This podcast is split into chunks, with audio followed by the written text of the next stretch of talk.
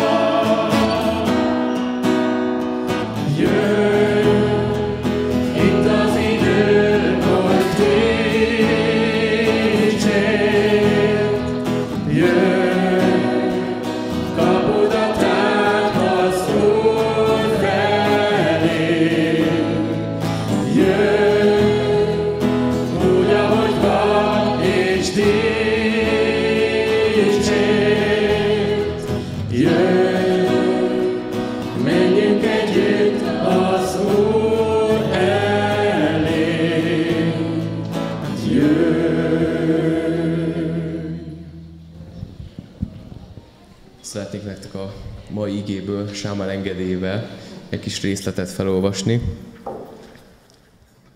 Kettő királyok hétből, hét harmadik verstől. Ugyanekkor Samária város kapuja előtt négy leplás férfi üldögélt.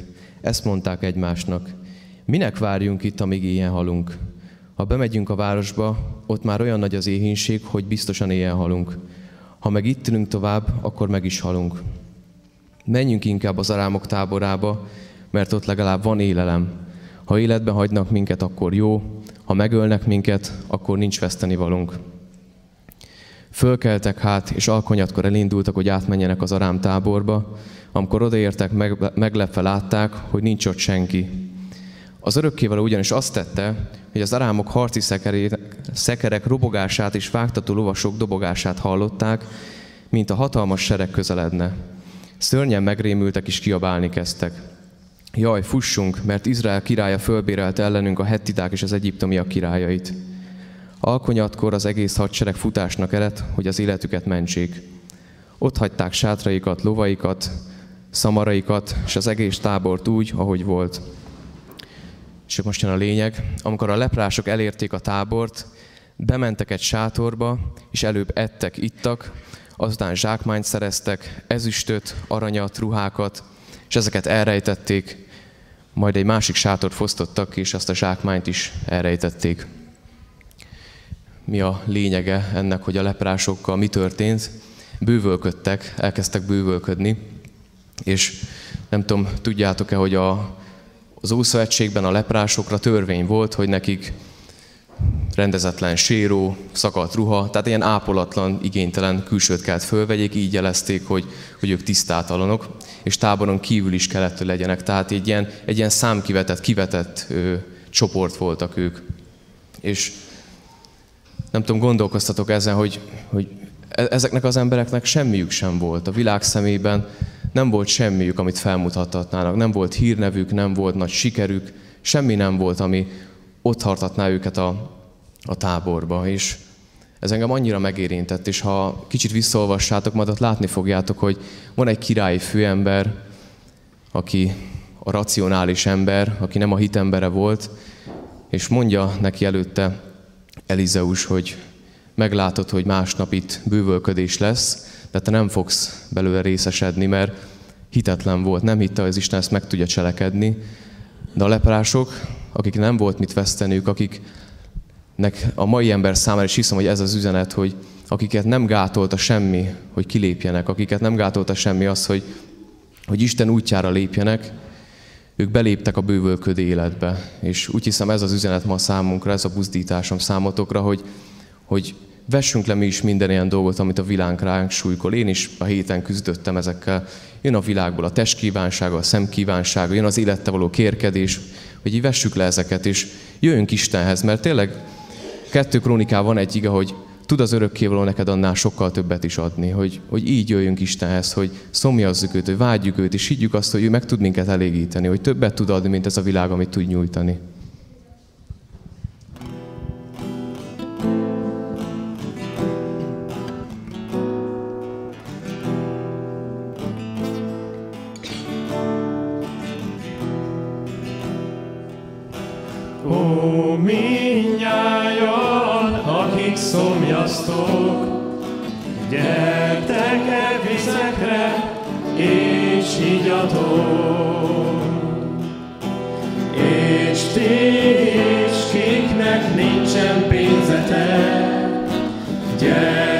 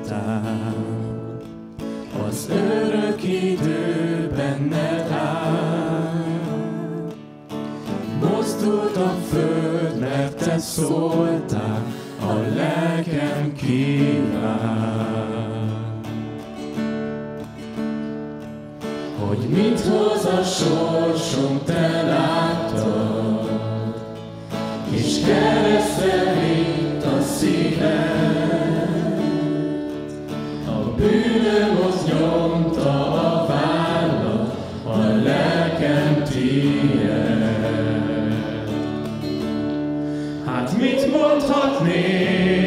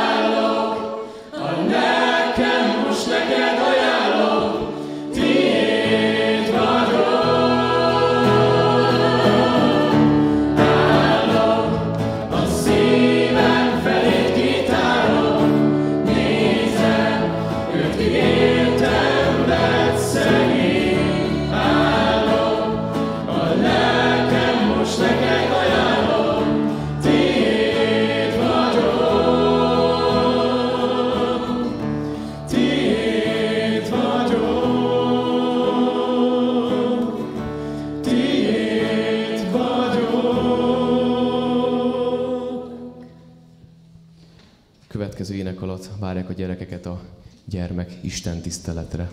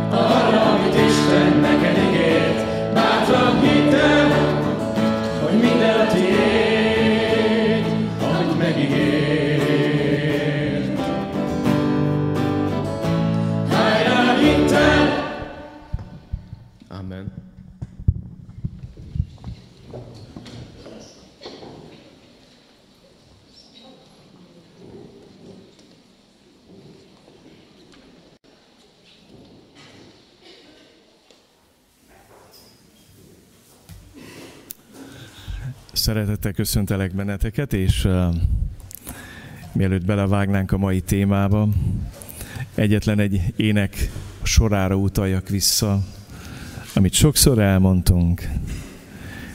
Tiéd vagyok, tiéd vagyok, tiéd vagyok.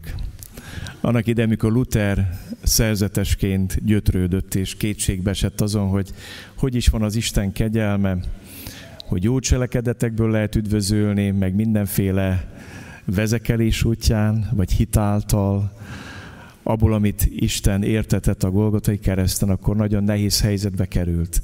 Nem tudom, hányan láttátok a filmet, ami az életéről készült, és van egy részlet a filmben, amikor eh, a földön fetreng fájdalmában, vagy lelki gyötrelmeiben, és azt mondja, hogy a tied vagyok, ments meg.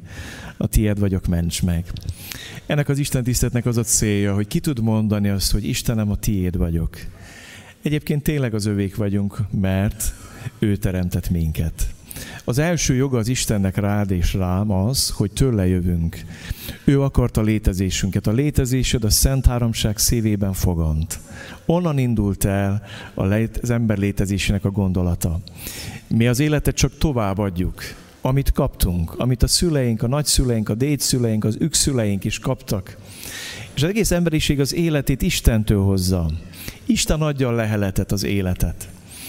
És tudjátok, mennyire megváltoztat ez minden. Tegnap Orosházán voltam egy temetésen, eléggé megviselt ez a temetés, mert megírták nekem a házaspár, akinek a hét, a három hetes kis babáját temettük, megírták az élettörténetüket, hogy már van két fiúcskájuk, egy hat és fél éves, egy két és fél éves, és most született egy hónapja sem egy, egy kislányuk, nagyon pici súlyjal, és Edward szindrómával, és leírták az egész történetüket, hogy hogy is voltak. És és most ezt a három hetes kisbabát kellett, tőle kellett elbúcsúzni. És mégis elközt mondjam nektek, hogy ennek a családnak az udvarán összejöttek a barátok, az ismerősök, a nem évő munkatársak és kollégák, megjelent az Isten kegyelme és szeretete.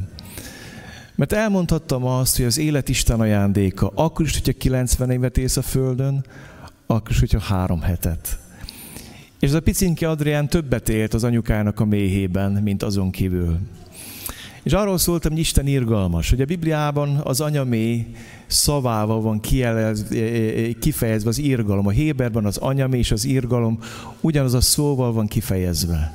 És hirdettem a vigasztalás evangéliumát ennek a házaspárnak, hogy ahogy az anyuka test ezt a pici babát kilenc hónapon át dédregette, őrizte, és három hét után ez a kisbaba elment erről a földről. Úgy Isten kegyelme szeretné őket körülölelni a szenvedések közepette is. És arról számolt be ez a házas, hogy Sámuel, ha hiszed, ha nem, az a kilenc hónap, plusz az a három hét, az Isten ajándéka volt a számunkra. Adrián által Isten rengeteg dolgot elvégzett bennünk, köztem és a férjem között. Van két bátyuskája, és arról tehetünk bizonyságot, erről szóltak nekem, hogy Isten megáldotta őket ezzel a babával, még akkor is, hogy csak három hetet élt. A világ azt mondja, hogy ez groteszk ez visszataszító, ez az élet fintora. Itt az Isten cirkusz csinál velünk. Ők pedig nem ezt mondták. Azt mondták, hogy Isten megáldott minket. És hadd mondjam neked, az életed Isteni azért, mert tőle kaptad, ő teremtette. És a második, ami jogán Istené lehetsz akár ma, hogy Jézus Krisztus meghalt érted a Golgotai kereszten. Azért, mert a bűneink révén mi odaadtuk az életünket valaki másnak. A bűneink elköteleztek minket a sátán az ördög felé. Minden bűnünk szembefordít Istennel, lázadásba visz, és köt minket az ellenséghez. És Jézus azért jött el, a názereti Jézus Krisztus, azért halt meg a kereszten, hogy mennünket, bűnös embereket megváltson, kiváltson a bűneink fogságából, a sátán fogságából, hogy az övé legyünk, hogy ki tud azt mondani, hogy tiéd vagyok. Majd nehéz igét fogok veletek megosztani. Ma egy hete az volt a témánk, hogy mit tesz Isten a háta mögött. És szóltam arról, hogy a puszta az életünkben az a hely, amikor Isten belevisz nehéz körülményekbe minket, hogy elvégezhesse bennünk azt, amit a jó körülmények között nem tudott elvégezni. És a puszta lehet az a hely, ahol Isten leghúsba vágóban, legszemélyesebben, legtökéletesebben jelenti ki magát és mutatkozik be nekünk. Erről volt szó, hogy Isten a háta mögött nagyon nagy dolgokat cselekszik, amikor úgy érzed, hogy elfeledkezett rólad. A mai témám egy kicsit kötődik ehhez, Isteni lakoma a pusztában. Isteni lakoma a pusztában. Az is mondhatnám nektek, hogy isteni dőzsi habzsi a pusztában. Mindjárt ki fogom ezt fejteni, meg fogjátok érteni, hogy mit jelent ez. A királyok könyvét keressétek meg, a második könyvét, királyok második könyvének a hatodik és a hetedik fejezetét fogom olvasni, és azt kérem most tőletek, hogy újra hallgassátok, mert ez egy hosszú szakasz lesz. Előre megjegyzem, hogy örülök, hogy a gyerekek kint vannak, mert ennek a történetnek vannak, hogy mondjam, 18 karikás része is. Gondolkoztam, hogy szabad-e felolvasni. Tehát a Biblia Isten szava. Isten kijelentett a Bibliában, Istennel találkozunk.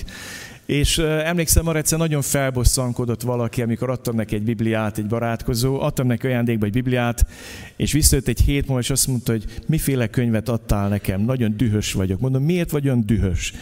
Hát azt mondja, azt hittem, hogy egy szent könyvet adsz, amiben csupa szép dolgok vannak. Ehhez adtál nekem egy könyvet, ami tele van borzalommal, mindenféle mocsokkal, szennyel, bűnnel. És akkor kezdte sorolni, mi, mi mindennel találkozott a Bibliában is. Nagyon-nagyon dühös volt ez a hölgy.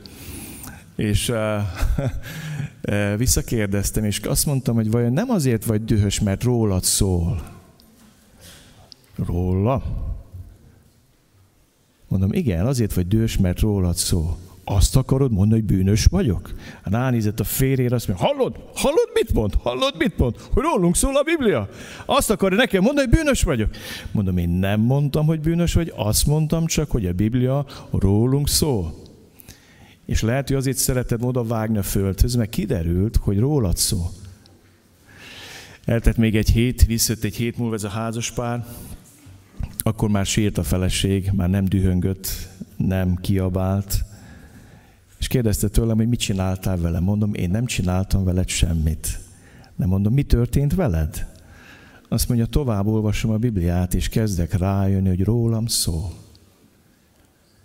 És ez a tökéletes asszony kezdett arról szólni, hogy harmadik házasságában él, milyen nehézségekbe ütközött, mennyi nyomorúság érte a gyerekeit, és kezdte mondani, kezdte mondani, hogy mennyiféle lázadás van az életében. Úgyhogy nem fogom kihagyni a 18 karikás részre ebből a könyvből. Tehát királyok második könyve hatodik és hetedik részét keressétek meg. Elolvassuk a 24. verstől a hetedik versnek a 18. vers, résznek a 18-as verséig, és és kérlek, hogy bírjátok ki, addig míg hirdetem az égét. Ne, nem, nem kell fölállni és elmenekülni, mikor azt hallott, hogy itt valami borzasztó dolgok történnek, mert ott van Isten ebben a történetben. Szeretne hozzád szólni, szeretne veled beszélni. Tehát a hatodik fejezet 24. verse. Történt ezek után, hogy Benhadad Arám királya összegyűjtött egész seregét, fölvonult, és ostrom alá vette Samáriát. Nagy énség támad Samáriában, mert addig ostromolták, még egy szamár fej 80 ezüstbe, megjegyzem, ez kb. egy kiló ezüst, egy maréknyi galamtrágya pedig 5 ezüstbe, ez 60 g ezüstöt jelent, került. Egyszer Izrael király várfalon sétált, és ez asszony így kiáltott hozzá, segíts rajtam, uram, királyom. De ő ezt mondta, ha az úr nem segít rajtad, én hogyan segítsek? Talán a szélről, vagy a sajtóból? Majd megkérdezte tőle a király, mi bajod van?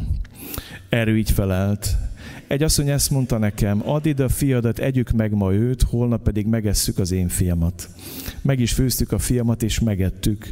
Másnap mondtam neki, add ide a te fiadat, együk meg azt is. Ő azonban elrejtette a fiát. A király halva az asszony szavait, megszaggatta ruháját, és úgy ment tovább a várfalon. A nép akkor látta, hogy alul zsákruhát visel, már mint a palástja alatt.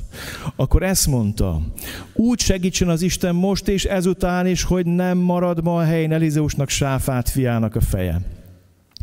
Elizeus a házában ült, és vele voltak a vének, a király előre küldte az egyik emberét, de még mielőtt a követ odaért volna hozzá, ezt mondta Elizeus a véneknek, látjátok, ez a gyilkos fajzat elküldött valakit, hogy a fejemet vétesse. Ügyeljetek, és amikor a követ ideér, zárjátok be az ajtót előtte, és nyomjátok az ajtót vele szemben, mert urának a léptei hallatszanak a nyomában. Még beszélt velük, amikor a követ oda is ért hozzá, és ezt mondta, látod, ilyen baj származott az Úrtól. Miért várjak még tovább az Úrra? Ekkor így szólt Elizeus. Halljátok meg az Úr igéjét. Ezt mondja az Úr. Holnap ilyenkor egy szál finom liszt, ez a száz körülbelül 7 litert jelent, egy szál finom liszt egy sekelbe, meg két szál árpa is egy sekelbe fog kerülni Samária kapujában. Erre így válaszolt Isten emberének az a tiszt, akinek a kezére szokott támaszkodni a király. Még ha az Úr megnyitná is az ég csatornáit, ez akkor sem történhetne meg. De ő így felelt, majd meglátod a saját szemeddel, de nem eszel belőle.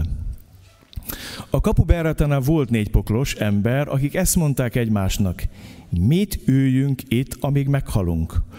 Ha azt mondanánk, hogy menjünk be a városba, énség van a városban, meghalunk ott. De ha itt maradunk, akkor meghalunk itt. Gyertek hát, szökjünk át az arámok táborába. Ha életben hagynak bennünket, élünk. Ha megölnek, akkor meghalunk. Alkonyatkor elindultak, hogy az arámok táborába menjenek. De amikor az arábok táborának a széléhez értek, látták, hogy nincs ott senki. Mert az úr azt tette, hogy az arám táborban harci kocsik, lovak és nagy haderő robogását hallották, mire azok ezt mondták egymásnak. Izrael király bizonyára felbérelte ellenünk a hetiták királyét és Egyiptom királyét, hogy ránk törjenek. Ezért még alkonyatkor futásnak eredtek, ott hagyva sátraikat, lovaikat, szamaraikat, a tábort, ahogy volt, és futva mentették az életüket. Amikor ezek a poklosok a tábor széléhez értek, bementek egy sátorba, ettek, ittak, majd összeszedték onnan az ezüstöt, aranyat, meg ruhákat, aztán elmentek és elrejtették azokat.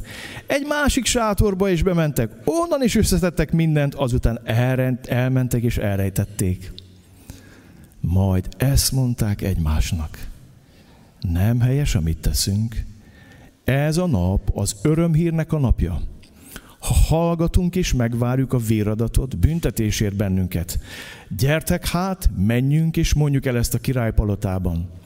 Odaérkezve szóltak a város kapuőrségének, és jelentették nekik. Bementünk az arám táborba, és láttuk, hogy senki sincs ott, emberi szót sem hallatszik, csak kikötött lovak és szamarak vannak ott, meg sátrak, ahogyan voltak. A kapőrök telekürtölték a hírrel a várost, végül jelentették a dolgot benne a király palotában a király fölkelt éjszaka. Tehát délután mentek a táborba, és éjszaka történik a dolog, és így szólt udvari embereihez. Majd én megmondom nektek, hogy mit tettek velünk az arámok. Tudják, hogy éhezünk, ezért kivonultak a táborból, hogy elrejtőzzenek a mezőn, mert azt gondolják, ha kijönnek a városból, élve fogjuk el őket, a városba pedig behatolunk. Egyik udvarember így válaszolt. Fogjunk öt megmaradt lovat azokból, amelyek még megmaradtak a városban. Mindegy, hogy úgy járnak -e, mint akik még megmaradtak Izrael egész sokasságából, vagy úgy, mint akik elpusztultak Izrael egész sokasságából. Küldjük ki őket, és majd meglátjuk. Fogtak tehát két harci kocsit lovastól, és elküldött a király az arámok tábora után, hogy menjenek el, és nézzék meg, Utánuk is mentek egészen a Jordánig, és látták, hogy ez egész út tele van ruhával, fölszereléssel, amiket az arámok sietségben eldobáltak. Ekkor a kiküldöttek visszatértek és jelentették ezt a királynak. A nép pedig kitódult és kifosztotta az arámok táborát. Így történt, hogy egy finom liszt egy sekelbe, és két árpa is egy sekelbe került az úr szava szerint. A király oda rendelte a kapuhoz azt a tisztet, akinek a kezére szokott támaszkodni. A nép azonban agyon tapost a kapuban, és meghalt, amint az Isten embere megmondta, amikor a király elment hozzá. Éppen úgy történt, ahogyan Isten embere megmondta a királynak. Ó, Uram, kérlek téged arra, hogy ebből a történetből, bármennyire is borzalmasnak tűnik, ragyogjon föl az evangéliummal. Kérlek téged, hogy nyisd meg a szívünket, a lényünket, az elménket, hogy megértsük azt, hogy mit akarsz mondani. Hisszük és valljuk, hogy ez a történetben is ott vagy te, ott van a te szabad, ott van a te üzeneted. Kérlek, könyörű rajtam, hogy ne legyek akadály abban, hogy az üzenet tovább menjen. Amen. Nagyon csöndesek vagytok, alig mondhatok áment.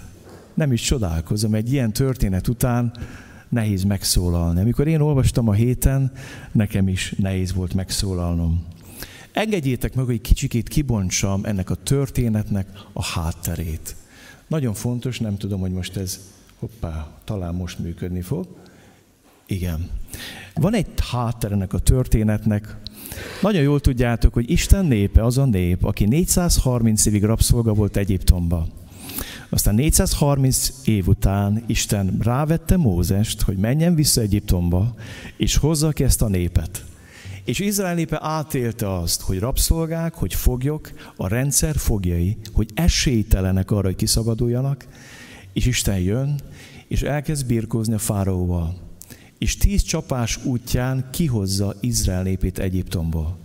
Aztán elvisz őket a Vörös-tengerhez, beszorulnak a tenger és a fáraó közé, aztán ketté nyílik a tenger, átmennek rajta, és összecsukódik a tenger és ott lezáró Izrael népének az egyiptomi fogsága. És ezután azt mondja Isten, én az Úr vagyok a te Istened, aki kiosztalak téged Egyiptomból a szolgasság házából. Ne legyen neked más Istened rajtam kívül. Isten bemutatkozik egy népnek húsba vágóan, tapasztalhatóan, nem vallásként, nem elméletként, nem szájhagyományként, húsba vágó tapasztalatként és azt mondja, én vagyok a szabadítód, egy dolgot kérlek, ha ezt megélted velem, akkor ne legyen más Istened rajtam kívül. És már ma egy hete elmondtam nektek, hogy Izraelnek egészen a babiloni fogságig, illetve az fogságig krónikus problémája, hogy bemennek Kánán földjére, a tejjel és mézzel folyó földre, és ezen a földön, ezen a földön ők állandóan elcsábulnak a bálványokhoz. Amikor jól megy a dolgok, akkor vagy a Baált, vagy az Asarát, vagy a Molokat, vagy az ékiránőjét elkezdik imádni a környező népek isteneit. És érdekes dolog történik a mai igénk szerint, amikor elkezdik imádni ezeket az isteneket, akkor elkezdenek nyomorogni a tejjel és mézzel folyó földön. A tejjel és mézzel folyó föld nem attól az, hogy az, hanem attól, hogy az Isten azzá teszi. Egyiptomban a Nilus táplált az egész népet rabszolgaként, de Izraelben, Palesztina területén, vagy Kánaán földjén, ott ha esik az eső, akkor terem a föld, ha nem, akkor asszály és szárazság van. És Izrael népe átéli azt, hogy a tejjel és mézzel folyó földön akkor nyomorog, akkor szenved, akkor szűkölködik, amikor hátat fordít Istennek, és a báványokat imádja.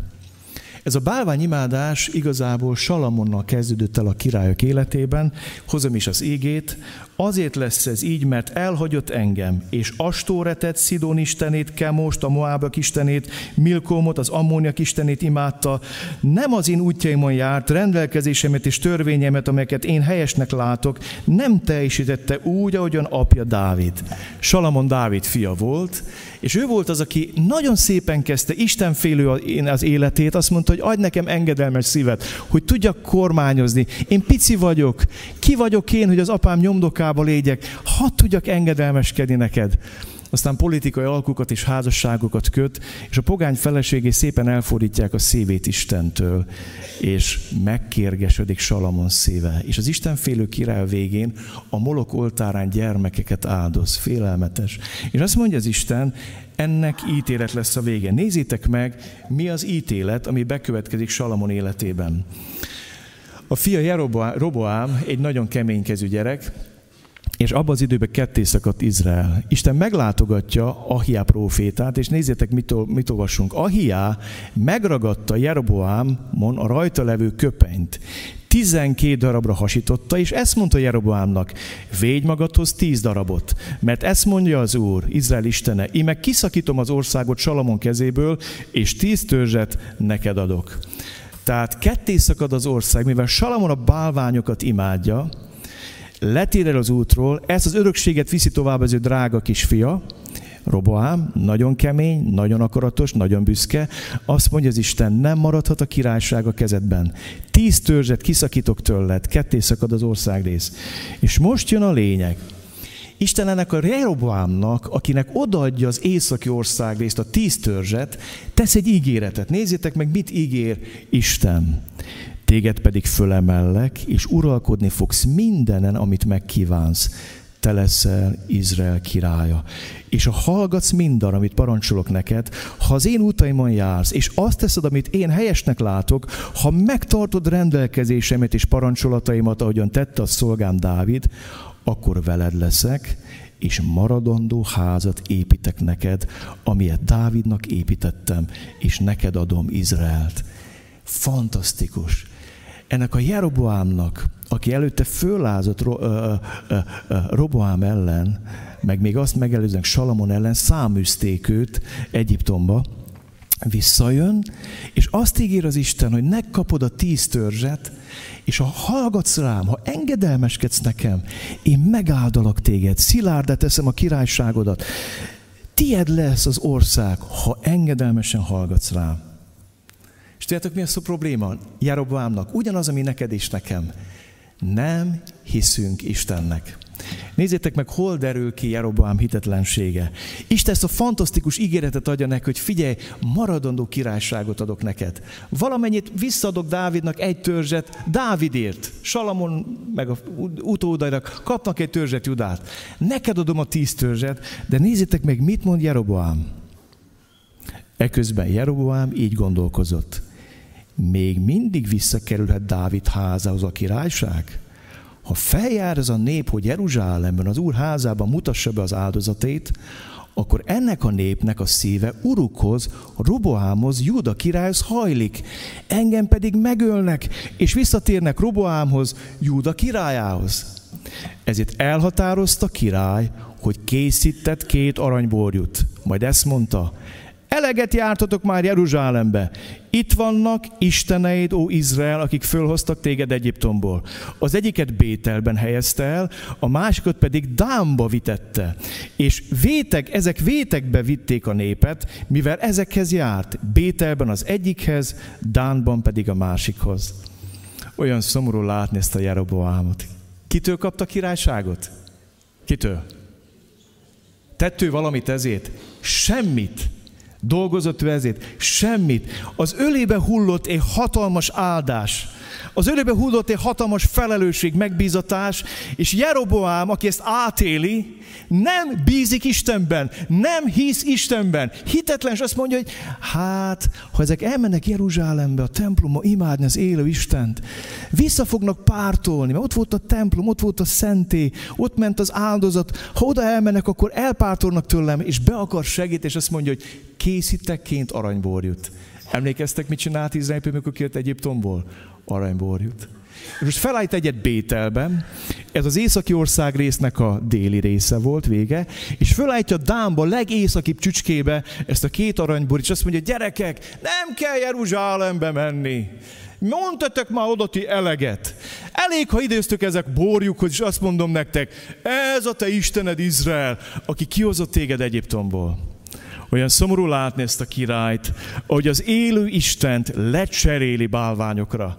És ez, ez benne van a Bibliában végig. Ádám és Éva az élő Istent lecseréli az ördögre, lecseréli a kísértésre, lecseréli önmagára, önmaga imádatára.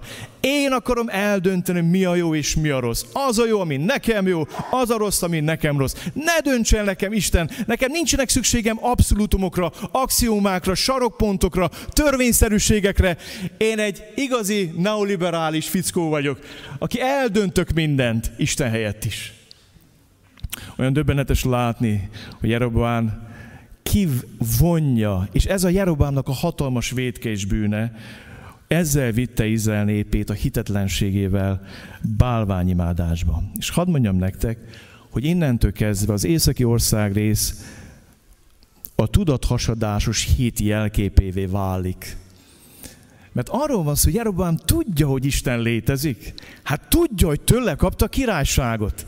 De Isten mellé oda tesz két aranyborit, és azt mondja, hogy én szeretném Istent is imádni, de ezt a két aranyborit is szeretném imádni, hogy nehogy kicsúszson a királyság a kezemből.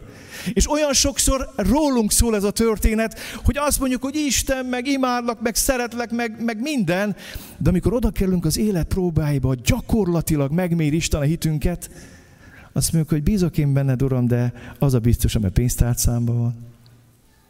Az egészség a biztos, a karrierem, a munkahelyem, a szépségem, a akármi, a házasságom, a feleségem, a gyermekeim. És elkezdünk nem Isten körül forogni, hanem magunk körül forogni, amikor nem bízunk benne.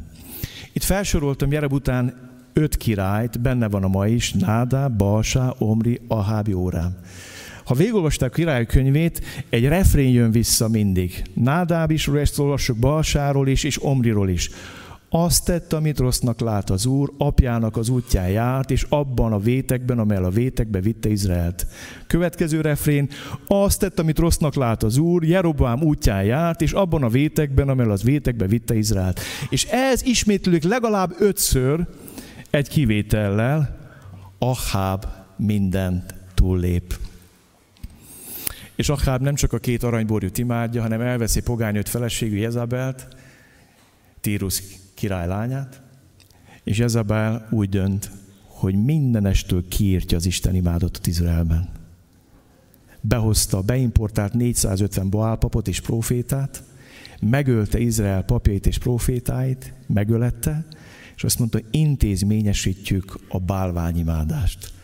Ez lesz a standard ez lesz a normalitás Izraelben.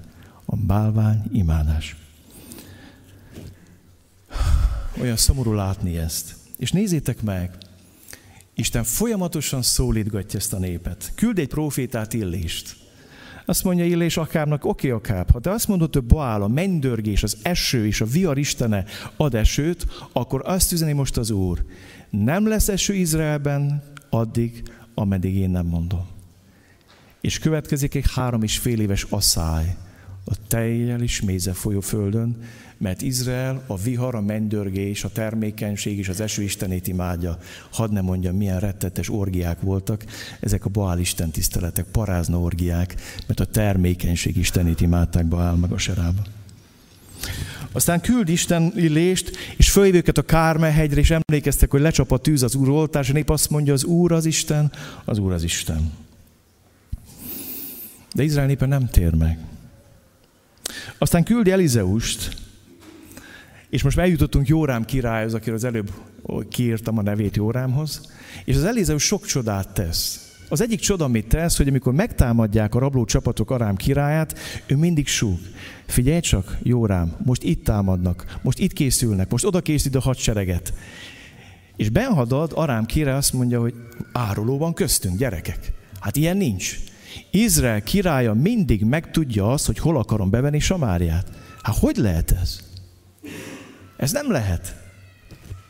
És akkor mondják, hogy nem, nem, nincs köztünk áruló. Van ott egy profét, tudják, hogy Elizeus.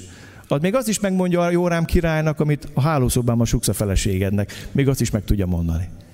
Mert Isten kijelenti neki.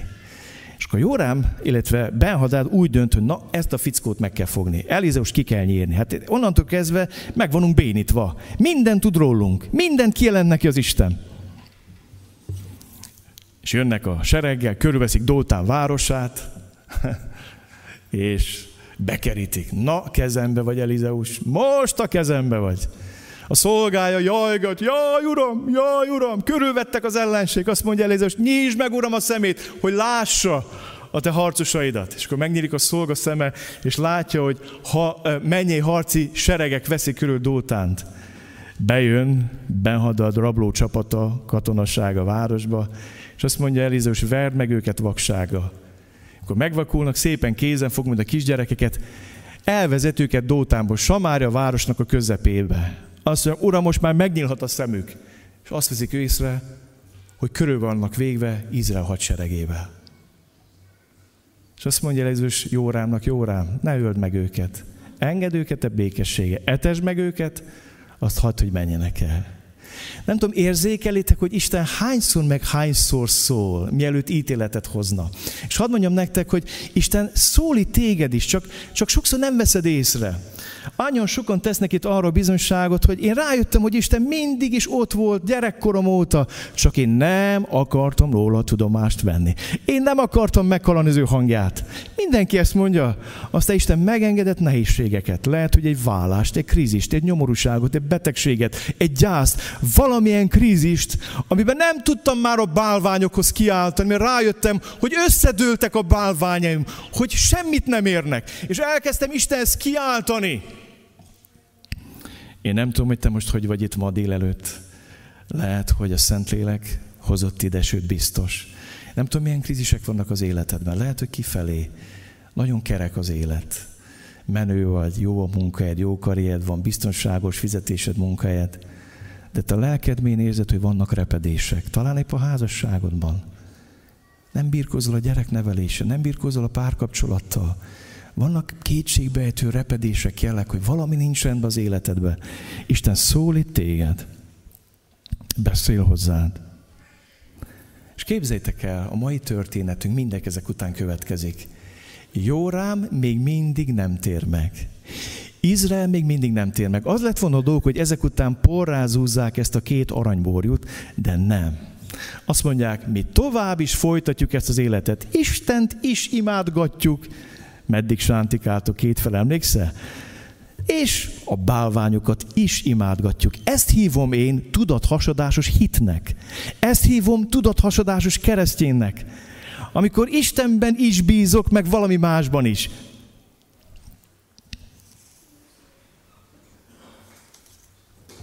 És most elérkeztünk a legnehezebb részéhez a történetnek, amikor nem tudunk dönteni Isten és a bálványaink között, na akkor jönnek a nehéz helyzetek. A mai történetünk azzal kezd, hogy olyan énség alakult ki Samáriába, körülzárt az ellenség, kiéheztették Samáriát, hogy egy vagyon tiszt fizettek egy szamár fejét. Tudnotok, hogy a zsidók számára a szamár tisztátalan állat volt, a fej aztán végkép. Te egy szamár fej egy kiló ezüstöt. Érted? Olyan éjség volt, hogy vagyonukkal fizettek a tisztátalanságért. És szeretném nektek elmondani, hogy iszonyatos ára van a morális tisztátalanságnak ma. A szerelem, a szexualitás oltárán forgácsodnak szét családok, mennek tönkre gyerekek, vagyonok mennek el átvitt értelembe. Egy szamár fejét egy kiló ezüstöt fizetnek azért, abban a reményben, hogy életben maradnak. Aztán van itt még valami, kincseikkel fizetnek a szemétért.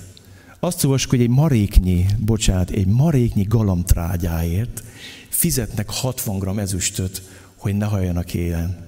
Sokan azt mondják, hogy valami nagyon igénytelen növényt hívhattak galamtrágyának. Nem tudom, egy dolgot tudok, hogy egy szamárfej 80, egy kiló ezüstöt fizettek, és 60 g fizetett, ezüstöt fizettek egy marék galamtrágyáért. Félelmetes.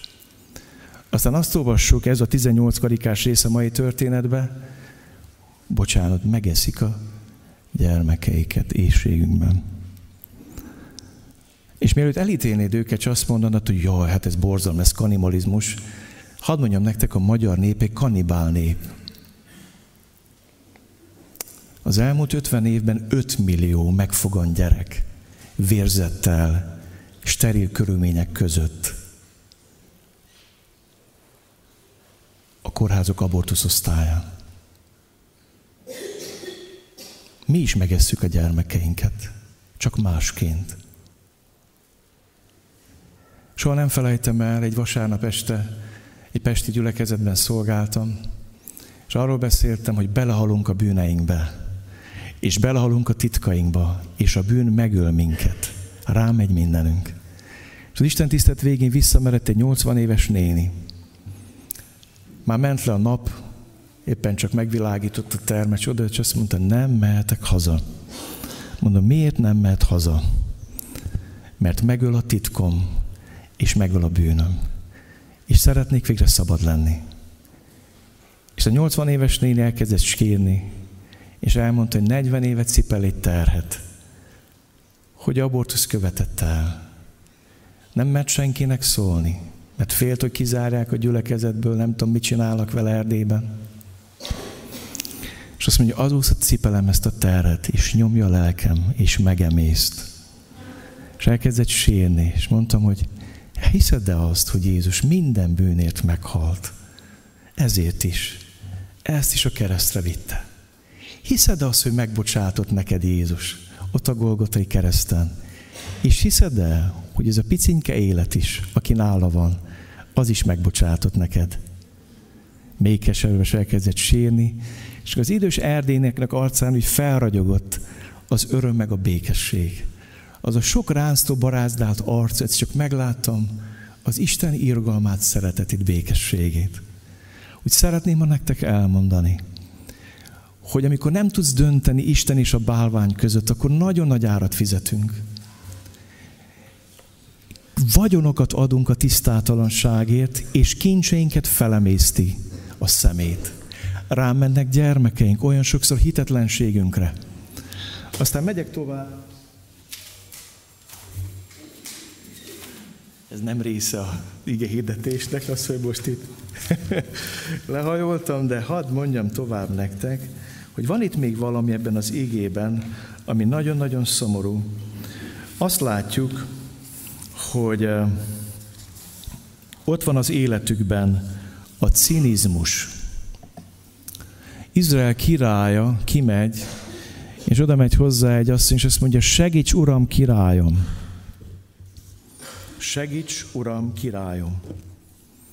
És nézzétek meg, mit mond a király. Nem azt mondja, hogy hát akkor gyere, imádkozzunk a két aranybórjúhoz, mert én kiáltottam ki Istennek, hanem azt mondja, ha az Úr nem segít rajtad, mit tudnék érted tenni? Figyeld meg ezt a cinizmust. Neki nem esik le, hogy azért vagyunk ebben a nagy bajban, mert a bálványainkat imádjuk, hanem oda dobja ezt a mondatot így, hogy látod, az Isten nem segít. Hát ha ő nem segít, akkor mit tudnék tenni érted? Kioltja még azt a hitet is ebbe az asszonyba, ami benne van. Cinizmus. Milyen szomorú ez a történet. Cínikus a király.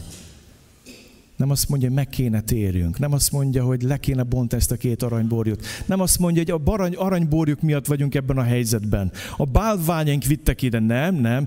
Még mindig kitart a bálványimádás mellett. Cínikusan és megkeményedve. De szomorú ezt látni. Aztán a vakság. Tudjátok, mit olvastunk?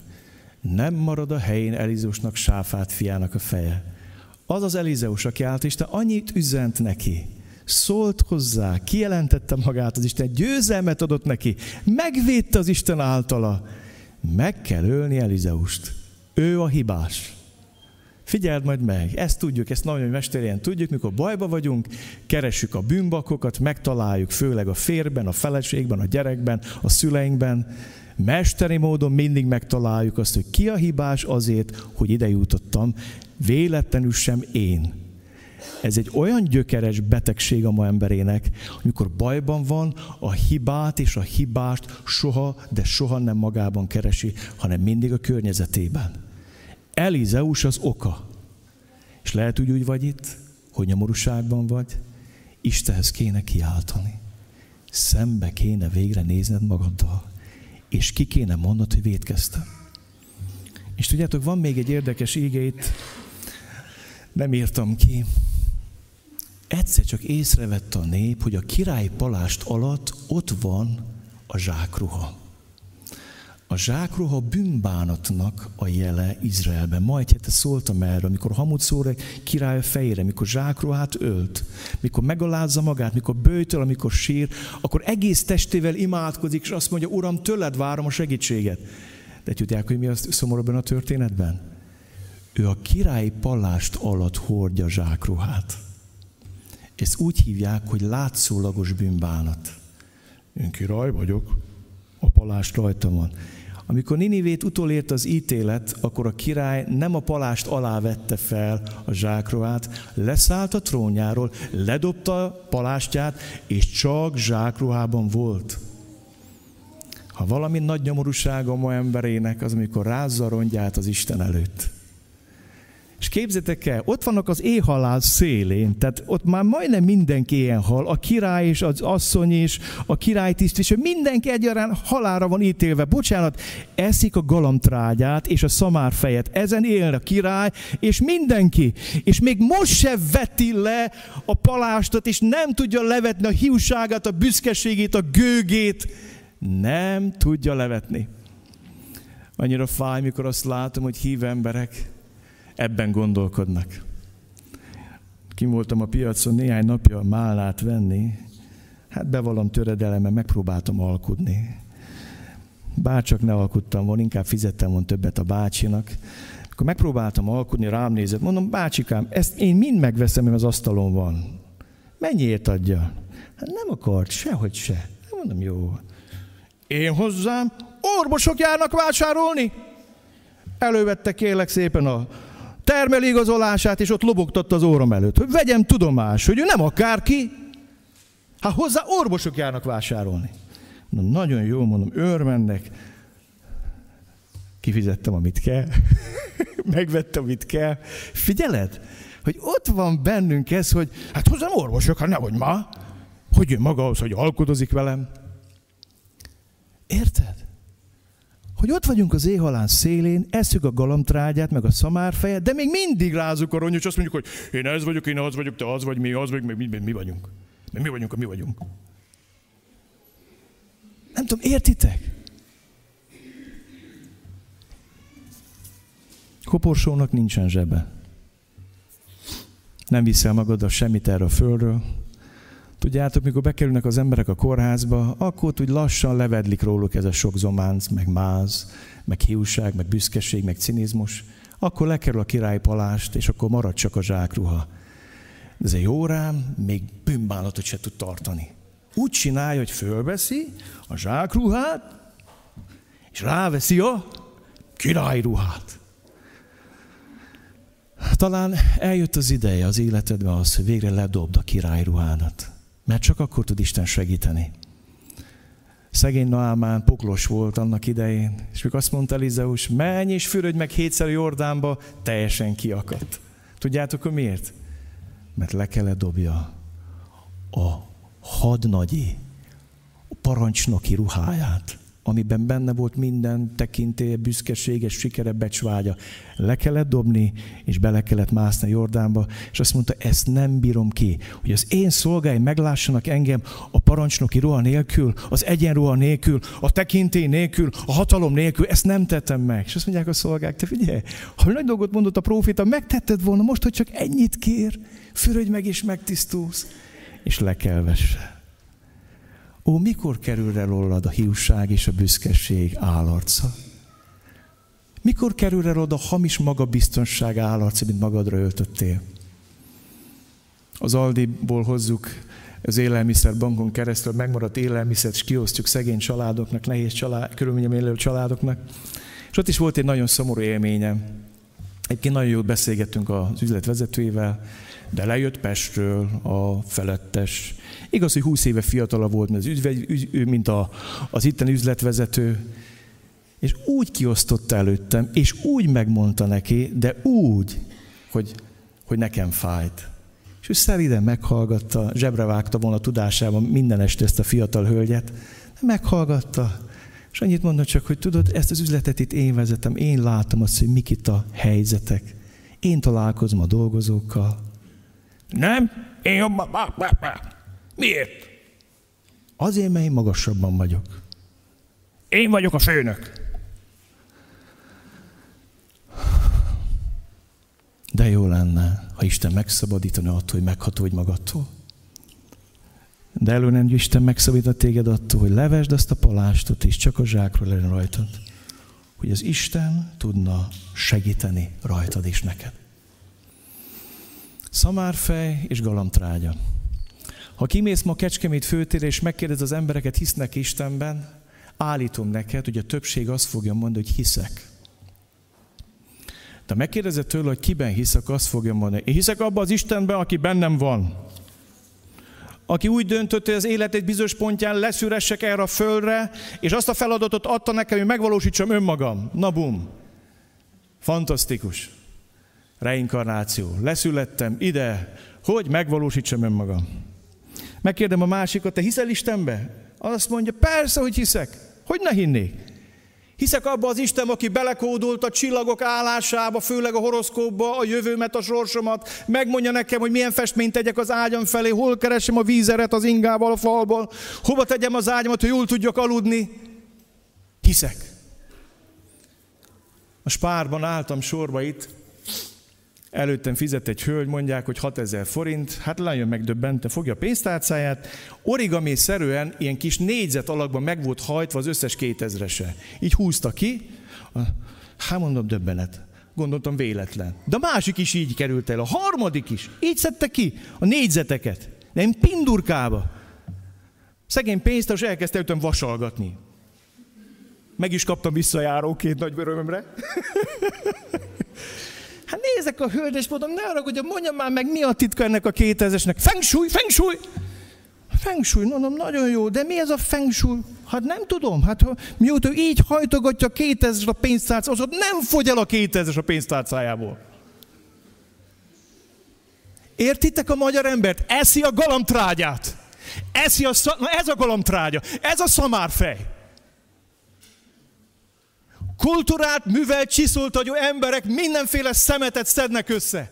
Jön a gyerek a Royal Rangers tábor, már hozta meditációs matracát, már megint leesik a helyzetem. Úgy látszik, hogy el kell dobjam. És, és hozza matracát, hogy itt most meditálni fog, meg a, a természet erőből átveszi az energiát. És mondjuk, hogy drágám, itt, ez egy kicsit más tábor. És ha kimegyek Kecskemét főter, és megkérdez az embereket, hogy hiszel-e, hogy a názerte Jézus Krisztus, aki 2000 éve a földön élt, az Isten fia, meghalt élted a gorgotai kereszten, azért, hogy elvegye bűneidet és szabaddá tegyed. Hiszed azt, hogy feltámadt a halálba, akkor tudod, mit mond? Na, na, na, na, na, na, hát vallásról nem volt szó. Hát nem vagyok vallásos, hiszek az Istenbe, de nem vagyok vallásos. Könyörgöm, ne térítgessél engem. Én nem tudom, hogy ma hogy jöttél ide.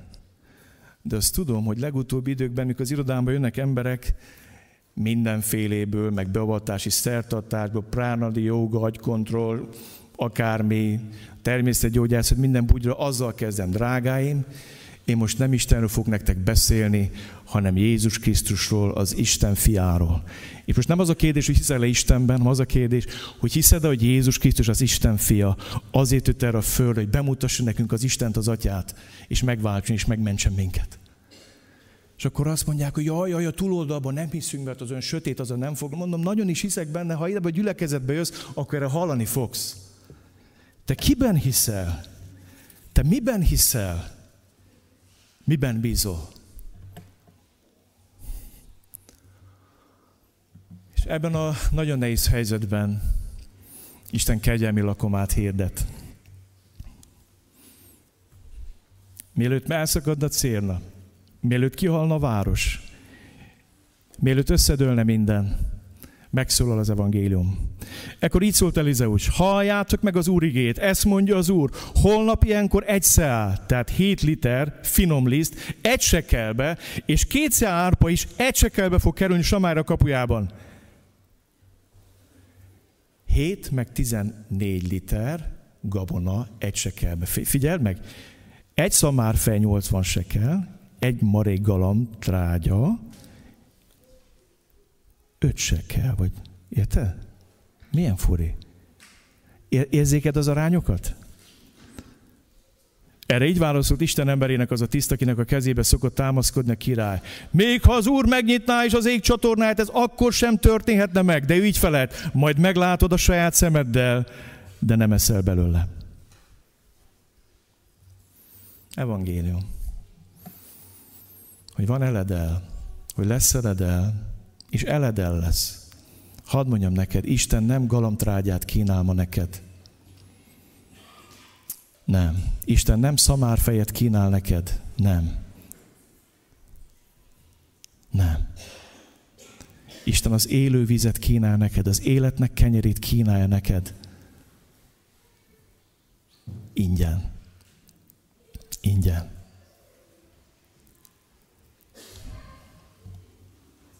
És itt szeretném elmondani, hogy Samária szellemi nyomorúsága nagyobb a fizikai nyomorúságnál.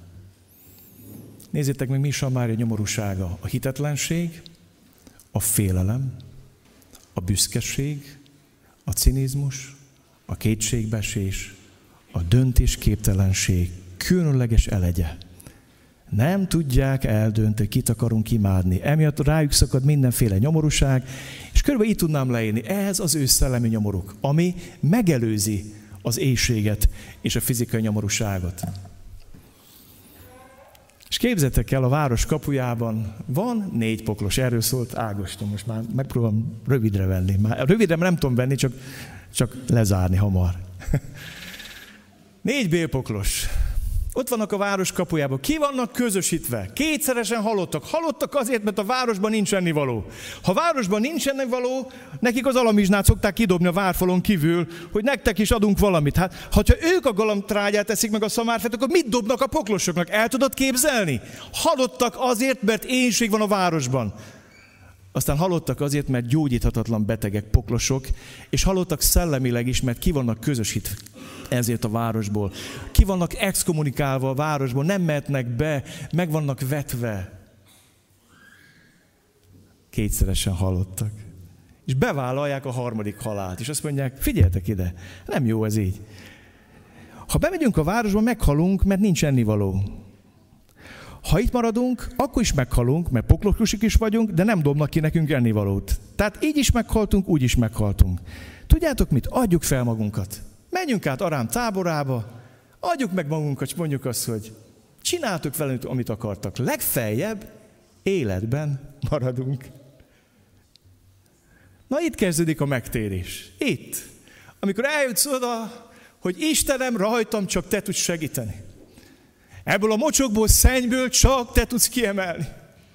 A nyomoromból, az elesettségemből, a bűneimből, a rendezetlen kapcsolataimból, a konfliktusaimból, a hiúságomból, a gőngőmből, a cinizmusomból csak te tudsz kiemelni, csak tudsz valamit, te tudsz velem valamit kezdeni, tenni. Feljelented magad, feladod magad. Ettől félünk mi. Mi nagyon akarunk élni, és ebbe halunk bele. Isten pedig azt mondja, haj meg is élni fogsz. És elmegy ez a négy leprás, egy Isten egy hatalmas lakomát terít nekik ott a pusztába. Elképzelem őket, hogy esznek, esznek, esznek, jó lakás. Mennek a másik sátor, ott is akarnának enni, de már, már, már nincs hova. De huncutok, mert összeszedik az aranyat, ezüstöt, eldugják, és elkezdik ugyanazt sem, amit ma embere csinál, hogy ha ezt csinálják, akkor boldogok leszünk, gyűjteni, több lenni, többnek lenni, mindent mennyiségben mérünk. És egyszer azt mondják, hogy ez nem jó, mit csinálunk. Nem, ez nem jó. Mint testvéreink éjjel halnak. Igaz, hogy kidobtak minket, igaz, hogy megvetnek minket, igaz, hogy lenéznek minket. Ők eszik a galamtrágyát, mi meg itt dőzsölünk. Menjünk is mondjuk nekik el, hogy van eledel. A leprások két utat tesznek meg. Az egyik út a városból a táborba. Ez a megtérés, a meghalás, az önfeladás, a kétségbe esett hit útja. Lehet, hogy úgy vét ma, hogy Isten megtalál téged. És eljött az az út, amikor ki kell menned a városon kívülre. És azt kell mondani, Uram, megadom magam, feladom magam. Uram, nem jött össze, nélküled nem megy, nélküled halott vagyok, élő halott vagyok, segíts rajtam, Istenem. Ez az első út. És rádöbbensz, hogy ezt a lakoma követi. Igen, a megtérést mindig lakoma követi. Amikor hazajött a tékozó fiú, azt mondta az apuka, ez az én fiam, aki meghalt és feltámadt, elveszett és megtaláltatott. Együnk és végadjunk. És végadozni kezdtek. Mert a megtérést, a bűnbánat, a meghalás útját mindig az isteni lakoma követi. De van egy jó hírem, nem lehet itt megállni. Van egy második útjuk, út a táborból a városba vissza. Ez az örömhír meghirdetésének az útja. Nem kell szeméten élni. Nem kell meghalni. Isten készített lakomát. Hadd mondjam ma neked, nem kell szeméten, és nem kell szemétben élned. Nem kell tisztátalanul és tisztátalanságból élned, mert Isten készített neked lakomát. És ma arra hív téged, hogy menj ki te is. Ezért Jézus is a kapunk kívül szenvedett, hogy megszente a népet tulajdon vér által. Menjünk ki tehát ő hozzá táborunk kívülre, az ő gyalázatát hordozva, mert nincs itt maradandó városunk, hanem az eljövendőt keressük. Menjünk ki ő. Jézus Krisztus Jeruzsálem falain a városon kívül halt meg a Golgotai keresztfán. Ott vált számomra és számodra életnek kenyerévé. Ott fakadt életnek forrás az öt sebéből, hogy meggyógyítson, hogy megtisztítson, hogy megszabadítson téged. Menj hozzá ki a táboron kívül, mert vár a lakoma. Aztán van egy másik út, ugyanaz az út a városból a táborba, ez az út, amikor meghalsz a hitetlenségnek, a félelemnek, a büszkeségnek, a cinizmusnak, a kétségbesésnek és a döntésképtelenségnek. Erre az útra hív ma téged Isten. És nézzétek meg, mit mond az ége. Ezt énekelték a fiataljaink velünk együtt. Ti szomjazok mind, jöjjetek vizért, még ha nincs is pénzetek. Jöjjetek, vegyetek és egyetek. Jöjjetek, vegyetek bort és tejet, nem pénzért és nem fizetségért. Miért adnátok pénzt azért, ami nem kenyér? Fáldozástok jutalmát olyanért, amivel nem lehet jól lakni. Hallgassatok rám, és finomat tehettek. Élvezni fogjátok a kövér falatokat. Figyeljetek rám, jöjjetek hozzám. Jézus azt mondja, én vagyok az élet kenyere. Aki én hozzám jön, nem éhezik meg és aki ében nem hisz, nem szomjazik meg soha. De ez az a kenyér, amely mennyből szállt le, hogy aki eszik belőle, meg ne halljon. Én vagyok az élő kenyér, amely a mennyből szállt le. Ha valaki eszik ebből a kenyérből, élni fog örökké. Mert az a kenyér, amelyet én adok oda a világ életéért, az az én testem. Lakoma a pusztában. Nos, ezt a lakomát készítette nekünk Isten. Ezt a lakomát. És az a kérdés, hogy kész vagy ezt a két utat végigjárni. Kész vagy kimondná hozzá a kereszt alá, megtérni, meghalni a bűnnek. És ha megtette ezt Isten veled, hadd kérdezzek valamit tőled. Jól laktál? Tudjátok, nincs annál szállalmasabb, amikor látok hívőket, még azt mondják, hogy találkoztak Jézussal, de ott sorgatják a nyálukat a galam trágyáért és a szamár fejét.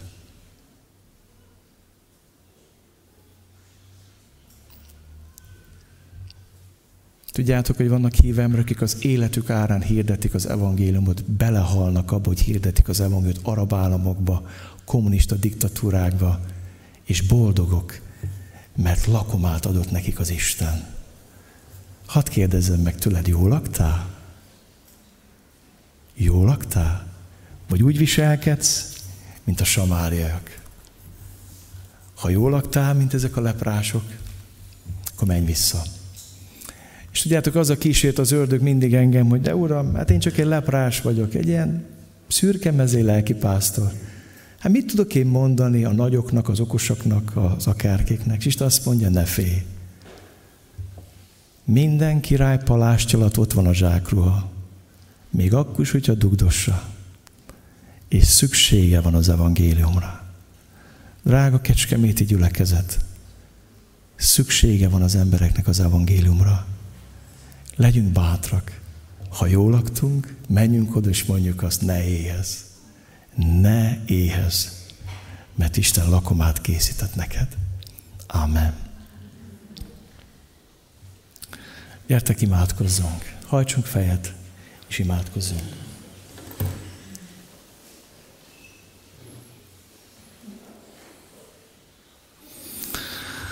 Uram, Te tudod, hogy hogyan érkeztünk ide. Van, akik jól lakottan, ünnepelve, örvendezve. Van, akik szűkölködve, éhesen. Van, akik talán szégyelve azt, hogy szűkölködnek, rávették a zsákruhára, palástot, hogy ne derüljön ki az, hogy bajba vannak. De Uram, Te mindent tudsz, Te mindent látsz. Látod, Uram, azt, hogy mi mindent összevásároltunk már. Mennyi mindenünk ráment a tisztátalanságra, és mennyi mindenünk ráment a szemétre. Még fizetni is tudtunk érte.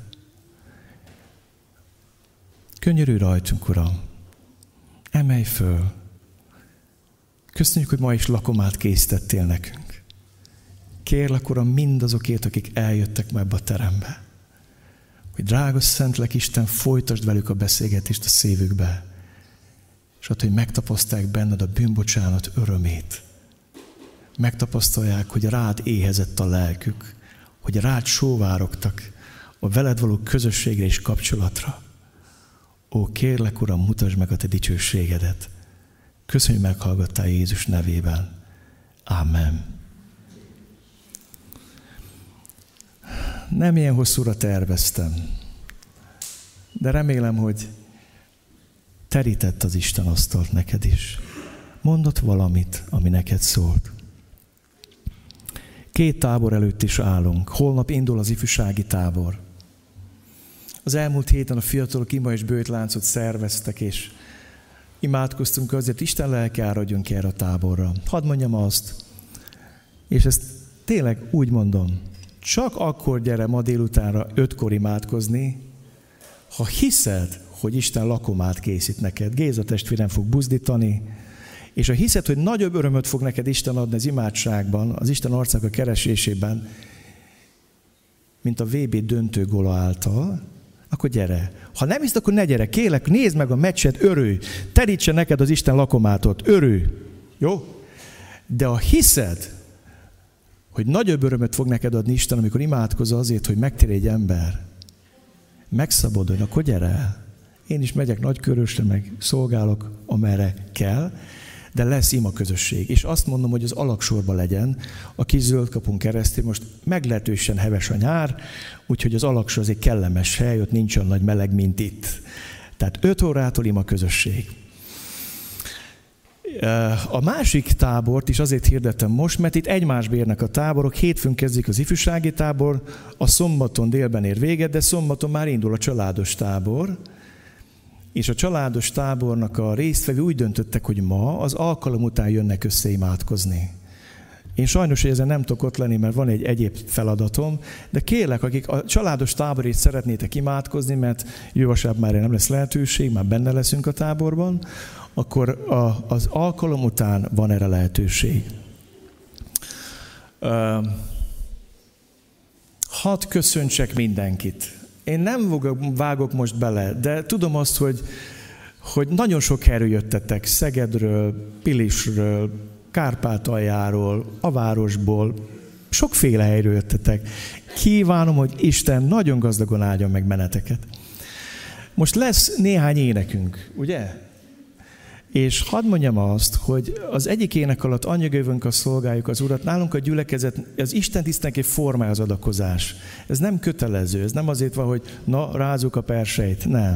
Ha ezzel is szeretnéd imádni Istent, szolgálni, van rá lehetőséged, ez inkább egy lehetőség, mint kötelesség. Az énekek alatt ezt megteheted. És még valamit szeretnék hirdetni. Az utolsó éneket kérlek, hogy jelez majd Ágoston.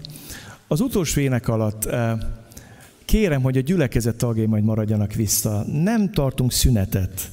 A záró ima után azonnal lesz néhány hirdetni valóm azoknak, akik a gyülekezet tagjai. Ben maradhatnak azok is nem tagok, nincs semmi különleges titok benne.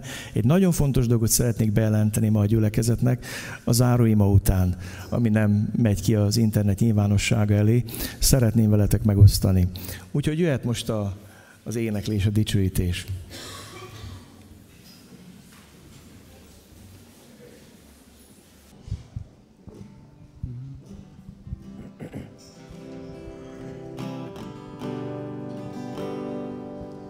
Föl. Te értetsz engem, Te értetsz engem, Szent jelenléted,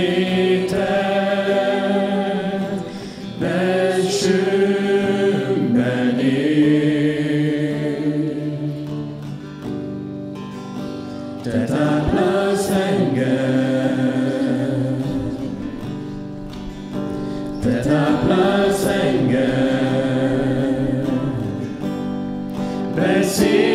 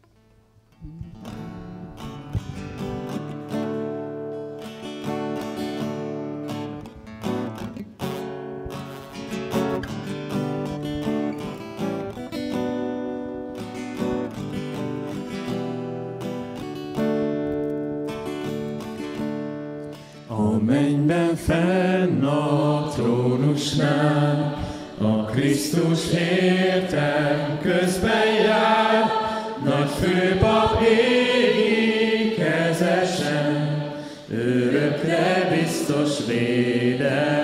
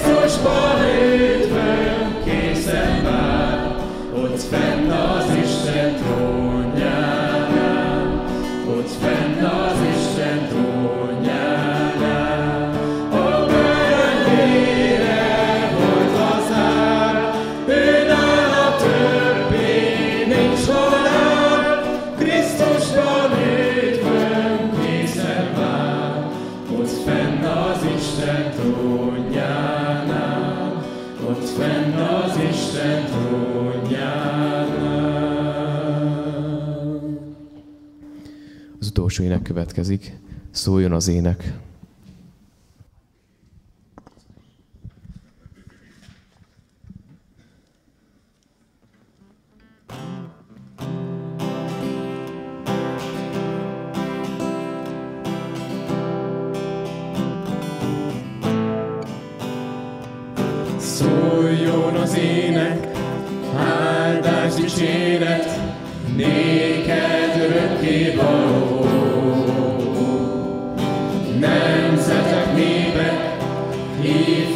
Spirit.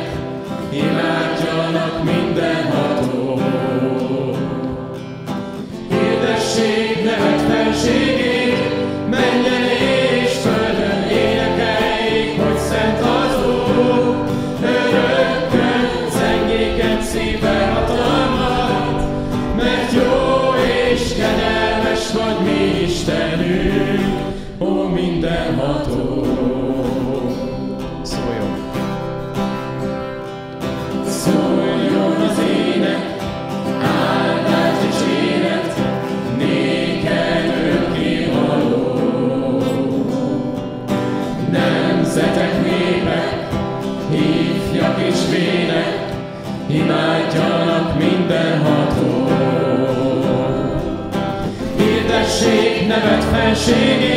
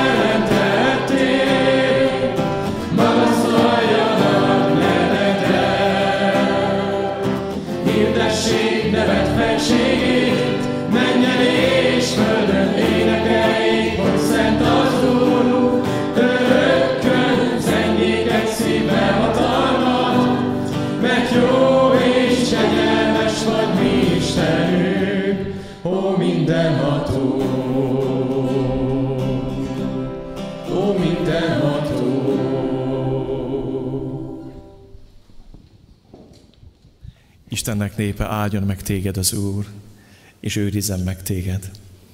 Ragyogtassa rád orcáját az Úr, és könyörüljön te rajtad. Fordítsa az Úr az ő orcát te rád, és adjon neked békességet. Amen.